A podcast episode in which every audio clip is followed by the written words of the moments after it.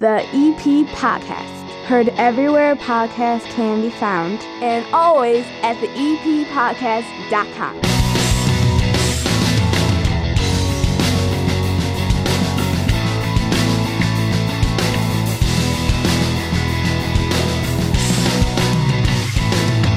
And bellying up to the nine foot homemade oak bar, pour yourself a cold one. This is the EP podcast. My name is Chris. That's Hannah. Hey. And uh, this episode of the EP podcast, a special episode with a very special guest sitting down here with us at the bar in just a few minutes, is brought to you by the First National Bank of Evergreen Park. You need a bank you can rely on, one that is part of the community, one that doesn't have overdraft fees, one where you use an ATM anywhere with any fee that that ATM or bank puts on you. The First National Bank of Evergreen Park puts the money back in your charge. Therefore, no ATM fees on any ATM. That's crazy. 5.35% interest on their 11 month CD, 4% on a savings account. They've got stuff for the kids. I, I think that's the easiest thing, Hannah. Four percent on a savings Oh, yeah, account. yeah, I know, I know. It's crazy. Like, if only we could save money in this house. Maybe, maybe we'll be able to save a little bit this summer. I mean, what, the tuition takes a break between Brother Rice, Mother McAuley, and Most Holy Redeemer. Right. I mean, like, like, like I'm gonna get like a two month break here, and then and then it goes back. Maybe I can save myself a few pennies. Uh, probably not though. But uh, if I were able to save pennies, then I could get 4% on those Yeah. pennies. Stop in and see them, that iconic building at 95th and Pulaski. Uh, see more at bankevergreenpark.com. I am super excited yeah. that school is coming to a close soon. And there, unfortunately, the one school drop off that I still hate the most is still going on. Like the high school kids are done. Okay. They're they're done. They've had their finals. They're done. They're out. The seven year old is miserable because he's going to be in school for another week and a Like half. June seventh. Yeah, it- it's, yeah. it's brutal. He's going to be in school for a little while here, so he's just miserable. And I'm and he keeps going like, "Why am I in school?" And I'm like, "Because you don't do anything." Like your sister had a calculus final and an AP English test that she had to take, and your brother's taking honors German, and all you have to do is spell these six words, and you get a week to study them. It's not the same level, big guy. That's why they get out a few weeks before you. But when I drop him off at school, I'm still coming across the most important people in Evergreen Park. It's these people that believe. And, and, and here's the thing I don't think they're doing it meanly. Like the person I'm going to talk about, and I'm, I'm going to be try to be as nondescript as possible, right? I don't want to throw anybody under the bus, but this is just a perfect example of like how oblivious people can be about the others around them. yeah. We have a drop off line and we have a parking lot. Okay. The parking lot is for the parents that are going to pull up their car and get their kid out and walk their kid to the door. Makes sense. That's what happens. The drop off line is pull up when you get within a certain zone near the door, not too soon. There's a sign that says don't drop off till you pass this sign. And then you get to the door and it's like, all right, this is where you stop. You got to drop off. At that point, you pull up, kids get out on their own, go in. There's this one woman who I seem to be behind every time over the last month and a half who pulls up and everything's moving along, man. You pull in, you're waiting in your queue. Like I pull up, and as soon as I get into the queue and I've got about four or five cars, I'm like, all right, jump up, big guy, give me a kiss. He jumps up from the back seat, gives me a kiss. He gets his backpack on. He's standing at the door like a paratrooper, like he's ready to Oh, jump the ready. moment the moment the red light goes on. He's jumping out and running, right? He's just got to remember to shut the door. and in reality, that's the only reason why I would have to get out of the car. If the idiot jumped out of the car and didn't shut the door. Otherwise, we keep moving because there's a big line behind me. right. This woman pulls up in her fancy SUV every single time. She stops the car, she puts it in park, she gets out of the car and proceeds to open up the first back door where the daughter steps out. The daughter takes the just all of her time, and I don't blame her because she looks like she's in preschool. Okay. Like, she's a preschooler. Yeah. She's not capable of putting her backpack on, jumping out of the car, and not getting run over by somebody in the parking lot. That's why you park the car and you walk her to the That's door. That's why you park the car. But it says she's out of the thing, and now she doesn't lift the child out of the car. No, no, no. We have to wait for the child to navigate sliding out of the seat. This takes a full two minutes. Everybody just has to wait. Okay? Now, the no one's other blowing their horns. the little boy gets out on the other side. He at least is capable of doing that. But then he waits because he can't figure out how to put the book bag on his back. So mom takes care of the daughter. We've now spent a couple of minutes here watching this happen. Now, daughter walks around. Son is standing there needing his backpack put on. There are three doors open in this car at this moment. It's a full stop. The line is out into the street and curving around the school. People are sitting there going, What's the hold up here? I mean, is there an accident up here? Like, why is this taking so long?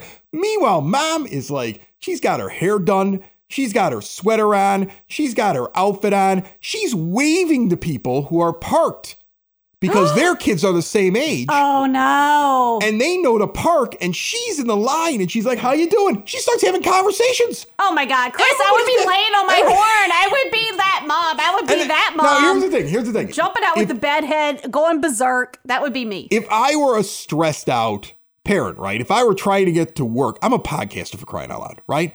Like every morning I get I get there and my son will be like, "What's going on?" I'm like, "Ah, they got to get these two kids out of the car again." And like, I just sit there and I watch this circus that's going on, either a couple cars in front of me or directly in front of me, and and, and you can see the exhaustion on the face of everybody else. To me, all I'm really gonna do is drive my little car home and watch something on Netflix for a half hour and have breakfast because I set my own hours and I work at home, right? Yeah. Like this isn't killing me. I don't blow stop signs because I'm never late. So I mean, like, I like this isn't killing me. But what's amazing is just watching it all back up. And now finally, all the bags are on, and the she get then she gives the kisses to him. Again, my guy's kissing me as he's pulling in the lot. He's ready to jump out. Because he knows. I'm holding him. He's like, "Can I get out? Can I get out?" No, we're not past the sign. You can't get out yet, buddy. He's just waiting. He's waiting. Okay. Now they go off, and now she's got to shut all three doors. And as she's doing it, she's talking to people. Completely oblivious. to. I would be rush- I'm not causing a scene. I mean, the other day, the other day it was 15 cars back if it was one. 15 cars that I could see, and then as I look back in my rear view, they were stretched around the building and I couldn't see how far back it was. It could have been a block down to the next stop sign. And People are probably sitting there going, what the heck is going on? Y'all are too nice. I mean, look, if somebody else were to beep, that's on them. I'm not starting a fight in the kids' school. Oh, there are I enough would. people over at that school that think I'm a jerk. Trust me. There's enough people who are like, oh, the loudmouth of the podcast. But my guy jumps out like a paratrooper because he's been trained. Because he knows. Because he knows for crying he out knows. Pull over. Pull over in the parking space and just park there.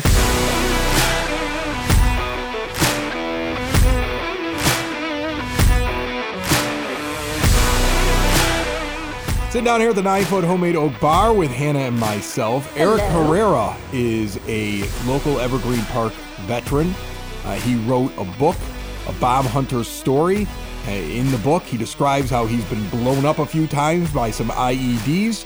And uh, he's told his story here before on the EP podcast. I haven't been here for two reasons. One, Memorial Day just happened this weekend, and it's a great time to sit down and talk about our vets because that's yeah. really what that day is about. And, and then, and then, secondly, um, I just like having a, a drink with the guy. How are you, my friend? I'm doing great. How about you? I'm good. I'm good. So this day, you've talked to me about this before. Veterans Day is for the vets that are walking around. Memorial Day is for those that we lost. So this weekend was all about remembrance for you. And uh, speaking of remembering, uh, you're sitting down here with us as we're getting ready to start talking, and you were you were mentioning that you were in country when Saddam Hussein was executed, right? Uh, we had an early mission that day, so the streets were completely empty, and we knew the hanging was happening in the middle of the night because they didn't want people to come around or videotape it, but they ended up did videotaping it. So, but um, yeah, all of a sudden everyone just started running in the streets cheering. We kind of didn't know what was going on, but then we had to realize, oh yeah, that today's the hanging, so everyone was running in the streets. Um, but yeah, it was a good day. Did you get the feeling when you were over there that they were like very happy he was gone? Was that the general consensus? Most of the people, yeah, Yeah. Um, but you always have Some that people that had like you know Saddam 2020 like you know posters in their front yard. Yeah, Well, then, then they were also glad that he was gone because then they could do whatever they want. yeah. Well, then it was wide open. Then, yeah, it was wide Yeah, open, yeah, open season. Didn't end, that's for sure. Yeah. No, not at all. I got a lot I want to get to with you on this episode, special post Memorial Day weekend interview. Eric's got his own book, A Bomb Hunter's Story. Sounds like good summer reading to me. Do not forget about the Evergreen Park Library's summer reading kickoff party. That party is June the 10th, starting at 1.30 in the afternoon for a couple hours out there in the library parking lot. The Summer Reading Challenge kicks off with a petting zoo. The Evergreen Park Fire Department fire trucks will be there with gear for the kids to check out, a balloon toss, a video game truck provided by Rolling Video Game Chicago. Rainbow Cone is going to be there while supplies last. Then kids and adults, yes, the entire family, sign up for the Summer Reading Challenge. Start logging the minutes you read this summer to earn prizes. It should be a great afternoon on June 10th over at the Evergreen Park Public Library. Now back to you, Eric. Where were you at? Always in Iraq, or did you did you go to Afghanistan at all? No, I went to Iraq both times. So Yeah. Baghdad the first time, and then second time, uh, a little about an hour and a half south of there was uh, um, a small town called Hilla. That's where Saddam I've had heard all, of Hilla. Saddam had all his mass graves Yeah. down there. So the town was being dug up. Uh, they're trying to put infrastructure in there. So yeah, that was a that was a big touchy subject going down there because it was constantly trying to get the town back up, and it was like the biggest closest town in the area for Baghdad. So yeah, they were trying to get back on their feet. when you're walking around in something like that and you know it's you're in the middle of an active war but you're also you're doing things you're not fighting a battle every day do you get to the point where after you've seen enough action that like sometimes the guard comes down a little bit and you get too comfortable or is it something where you walk off the base you drive off the base you're always on alert and you have to be Oh, we're always on alert, but there's always those special days where we kind of get like that tingly feeling on the back of your neck, like something's gonna happen. Did you get anything like that when like that when you had the bombs explode? I think you you were in vehicles every time when you got blown up. Yeah, the first incident we had on Christmas Day, we just had this inkling something was gonna happen, and we were really quiet that night out. And then, yeah, fortunately, it did happen that night. You go through it in the book. You were part of a unit that was hunting the bombs. But then unfortunately when you're hunting them, sometimes they get you. Oh, we would find an IED like every other day. Yeah. Sometimes it would, we wouldn't see it; it would explode on us. I mean, I've been blown up maybe two, three times, but I've guys that four, five, six times Happen been a hit. lot. So yeah, it, it's it's almost like second nature after a while, but um as, as messed up as that sounds, but yeah, just something you kind of got used to and then we just had to go on. Take me through that one, the one on Christmas. Like you get the tingly feeling you're going out at night. What what are you planning on doing that night? Do you have a specific mission and then you just happen to hit something or are you looking for something at that time? Well, the messed up part about it was uh, since it was Christmas Day, no convoys were going out, and our mission is to provide safe passage for armed forces and Iraqi forces. And since no one was going to be out that day, we kind of were like, "Why are we going out if no one's going to be out?" Right, you We're didn't even know pro- why you were doing it. we're not protecting anybody. So it was a big whole thing. Uh, they finally made us go that night, and we're up um, uh, north. Did you normally operate at night? Yeah. So Isn't it harder to find the bomb in the dark? well, that's when people are most active during the night. Okay, so you're also looking for them doing stuff. Yeah. So we we would have three platoons. One go out in the morning, one go out in the afternoon, one goes out at night. So the constant the vehicles are constantly going because as soon as they come in, we're hopping in, we're going out. So it's a constant thing. Um, but yeah, for and it it switches like you on for two weeks and then you go afternoon two weeks, morning two weeks, so you don't get complacent about it. Um, but this particular time we were out at nights and uh, we're up in northeast uh, Baghdad on a semi-dangerous road and uh, we ended up coming across a EFP which is an IED that has an infrared laser on it and it detects anything that has heat on it. That's crazy to me because I think that like I think that sometimes you look at something on the news and you're watching that war, even that war there. And you know, I remember like in 91 when Saddam was saber rattling and like mm-hmm. everybody was nervous about what was going to happen and then Stormin Norman just goes in there and the thing was over in like a week, right? And then you're like I don't take these guys seriously at all. Like I don't think I ever took Iraq seriously at all after that moment. I was like these guys like if we really want we just walk right in there. You know, that's kind of how you felt. Yeah. You felt a little cocky as mm-hmm. somebody sitting on their couch who didn't serve, unlike this this hero over here who has served. I felt a little cocky as a teenager after that 'cause when I It's a watched little that in the easy to do that. I was a little cocky, right? Like, yeah, look what we did. But I. I did I could never imagine that like because normally an IED is in is essentially I can't remember what what it stands for again. It's it's a what what is it? Improvised explosive Improvi- device. That's what I thought. So improvised would suggest to me is something that more like insurgents, terrorists, people who don't have a lot of technical know-how are putting there. They're placing a grenade underneath something that if it gets moved, the grenade goes off. That's what I always imagine. You're telling me they got infrared sen- and heat-seeking sensors on the bombs that they're setting up on the side of the road. That's something I just never could have pictured in my mind if somebody called it an IED. I always thought it was crude. No, these guys know what they're doing. It's called improvised because they make these explosives out of like a beeper, uh, a garage door opener. We've even had Christmas lights across the road where it's pressure sensitive, and it's that's why it's called improvised because they just come up with these crazy ideas. Especially with this EFP that we had, Right. it was what they did was they took a chunk out of the curb and then put these EFPs, molded it into a curve, and put it back into the curb. But now you're out there at night. Do you spot this thing? Is it something that goes off where you notice it right before it happens? Is it something you don't realize it's there till the boom has happened? The front vehicle didn't notice it. Um, so basically, when an IED goes off, it's a flash of light, and then milliseconds later is the boom. And so, from my point of view, I was in the second vehicle.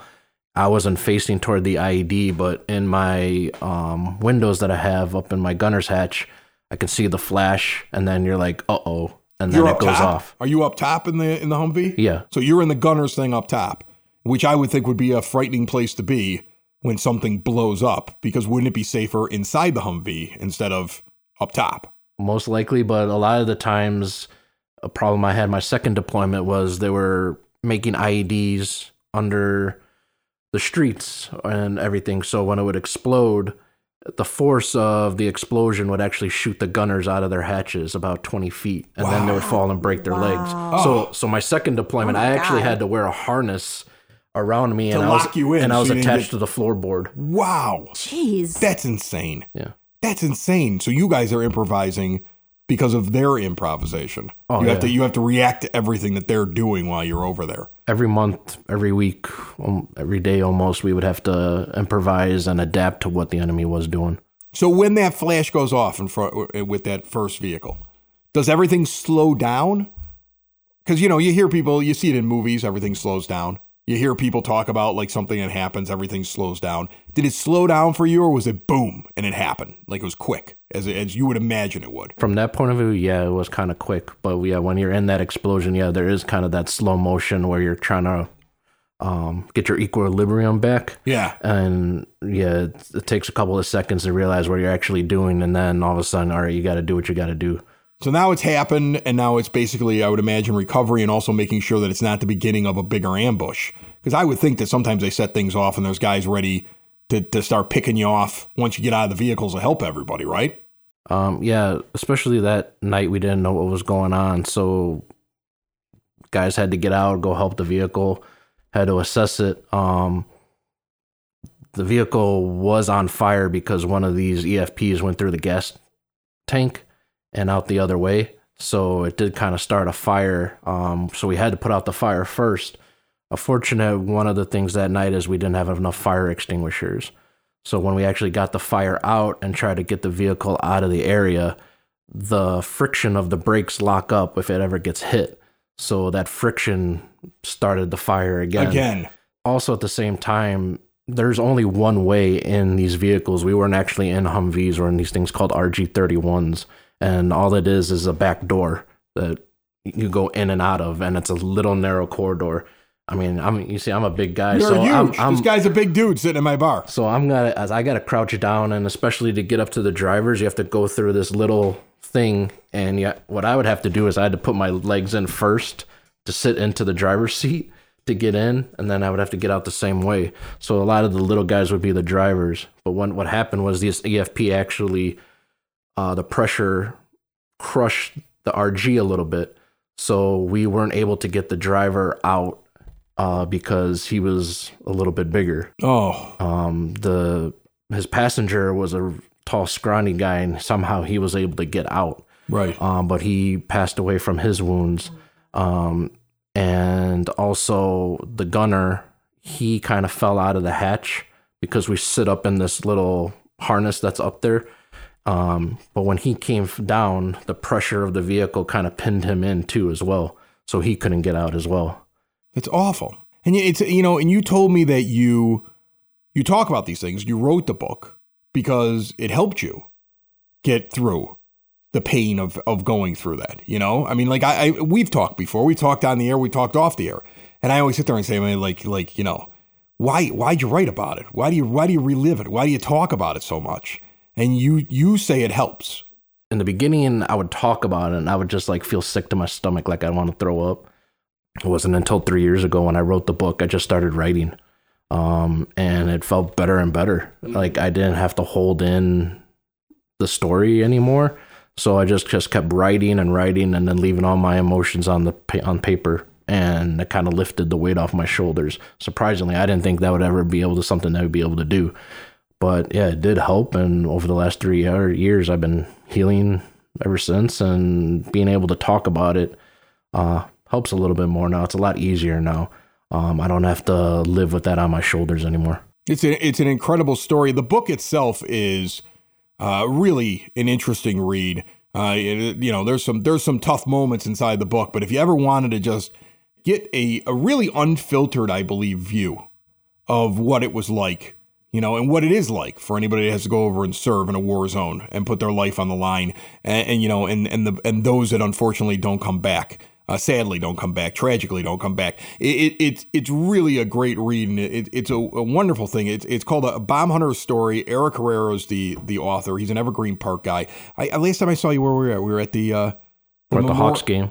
Well, we were at the Hawks game. That's for sure. He took me to a Hawks game. That's amazing. He took me to a Hawks game. That's we, so cool. We saw one of the rare Blackhawk games that they won. Yeah. Those games are going to get better now because you're going to get Bedard, and now it's going to be a fun time. Yeah, we almost know? saw a goalie fight too. Oh yeah, we saw that. We were there tonight. That they were going. There was going to be a goalie fight. It was great. Like eh, you know, it was interesting. Like he, I, I don't know if you'll be embarrassed by me uh, um, telling the story, but I, I think it's interesting when you're with a vet and they're at a sporting event, and they'll do the thing where they honor the vet. Right. They don't. They don't get like all excited about it because they were there too. Is that that's kind of a normal thing, isn't it? Like I think I asked you something about that. You're like, yeah, yeah. What am I? it- what get am I excited. cheering for? I was out there too. Like you were kind of like, that's for all you people. Like I'm just here having a hot dog. You know, I'm I'm just relaxing for crying out loud. Yeah, I get it. I mean, I, I maybe once in a while I might stand up and clap, but at the same time, I'm like, I don't know. It just Do you, do you feel different about who they bring out? Like, I mean, every once in a while they bring out somebody and it's like, you know, one a bronze star and two purple hearts. And you're like, yeah, yeah, I'm standing, I'm clapping, I'm going nuts. And it's like, you know, served as a desk clerk in Wyoming for 20 years. And you're like, I, I don't know if that's the same thing. That seems very, seems very different when they're like This is that. a like, different way of worked serving. In an, worked at a desk for the Air Force. Uh, filing HR paperwork for 20 years, and they've got him standing there in the middle of like the baseball game or the hockey game, and you're like, I don't know if that's the same as the guy with the uh, Purple Heart or the World War II vet standing next to him. It's very different to me. Yeah, so the military has like different criteria for like ceremonies.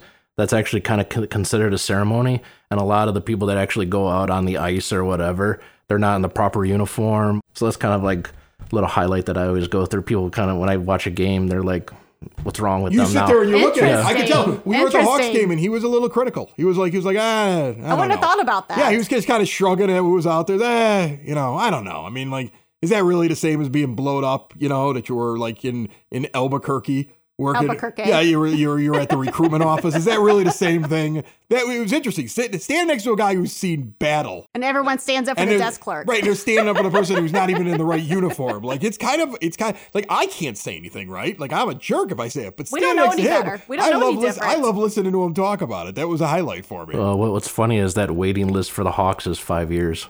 Have they ever asked you, or do you? Does somebody have to put you in? Uh, you have to request it. You have to request it. Yeah, So the desk clerk is requesting it to get tickets. That's what you're telling me. yeah. So That's amazing.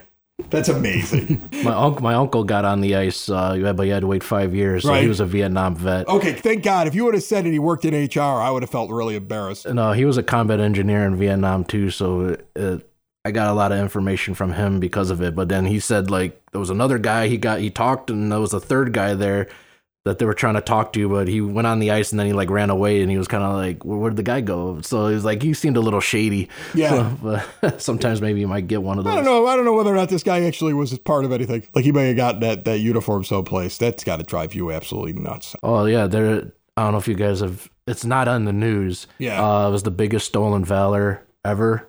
Uh, Sarah, I think her name is Sarah Cavanaugh. What did she do? she uh she worked for the VA, claimed that she was a Marine, I think it was. Um, but was actually what she was doing was she was stealing the information from soldiers DD 214s and putting them on her re- fake record. And she even got charities. She even got to give her money. I think it was almost a half a million dollars she stole. She just got convicted seven years in prison. Good. Jeez. Definitely. We've covered a lot. I really appreciate you sitting down with us for the show. Eric Herrera, Bomb Hunter's story. He's a, he's a vet, and uh, you know, it just a uh, an important weekend for him just passed here, and uh, the next uh, big weekend coming up in, in November will be Veterans Day, and in between, you will probably see him out and about throughout Evergreen Park. Thank you, my friend. Oh, thanks for having me. Building relationships, supporting the community, and service. These are the things that Country Financial stands for. They're more than just an office you may pass by as you drive through Evergreen Park. They're neighbors who lend a helping hand and support the fabric of your community, including charitable organizations, sports, financial education, and civic organizations. And since Country is already your neighbor, they want to get together and chat. Call your local Country Financial representative, Mike Thauer, today at 708 425 1559 to talk about the things that are important to you and how he can help you protect them.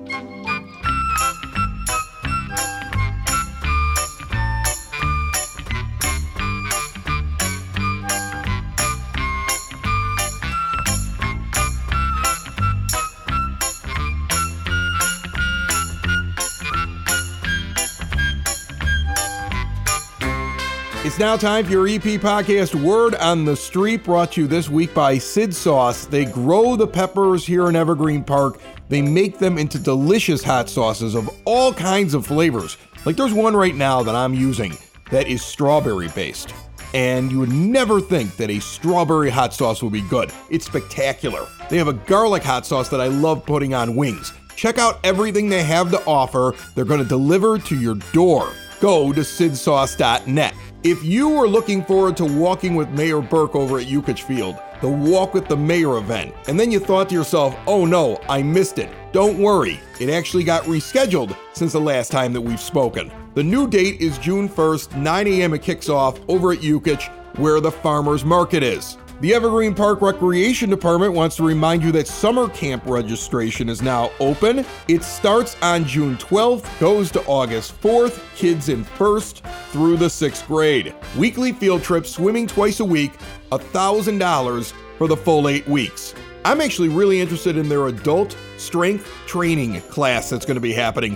50 minute full body workout designed to build strong and lean muscles. It's happening Tuesdays and Thursdays, 7 to 7:45 in the morning, starting on the 6th of June, going towards the end of July. And if you have kids out there looking to babysit, I recommend the American Academy of Pediatrics Babysitters class, June the 17th. The youth department putting this on kicks off at 9 a.m., goes to 3:30 in the afternoon, $60. Registration open for ages 12 and older. You want to get your registration form in though and your payment at the youth department over at the community center by June 9th. The first of several upcoming summer concerts being put on by the village happens on June 11th over at Klein Park. The Stingrays will be playing. The Stingrays will be our guest on our Thursday night live show, 8 p.m. until 9 p.m. this Thursday. Best place to watch is on YouTube because you can put it up on your television. You can also get it through our Facebook page and Twitter account. Very easy to watch, and then I put some of the best stuff in the next episode of the EP podcast. So we'll have the Stingrays in there, we're going to have to talk about this thing with Most Holy Redeemer shutting down their carnival. We got teenagers getting together on Facebook and organizing a ruckus and then showing up and ruining events. And now the biggest fundraiser that Most Holy Redeemer has isn't happening. And that isn't even the most concerning thing. Like, if a parish looked at the problem and said, we're going to have to hire more security, and that's going to really cut into the fundraising, so maybe we should just do something else, I get that. Ridgefest got canceled, though, for the same reason. Chicago Ridge basically said, eh, we're nervous about this, so we're shutting down our massive annual festival. This can't happen. That's dangerous. You start shutting everything down because you're nervous and the bad guys win. Give us your viewpoint on it. Talk to us live this Thursday, 8 to 9 p.m., the EP Podcast Live. I can't wait to hear what you have to say about it. It's the EP podcast, All Things Evergreen Park. It's the EP podcast, Evergreen Park.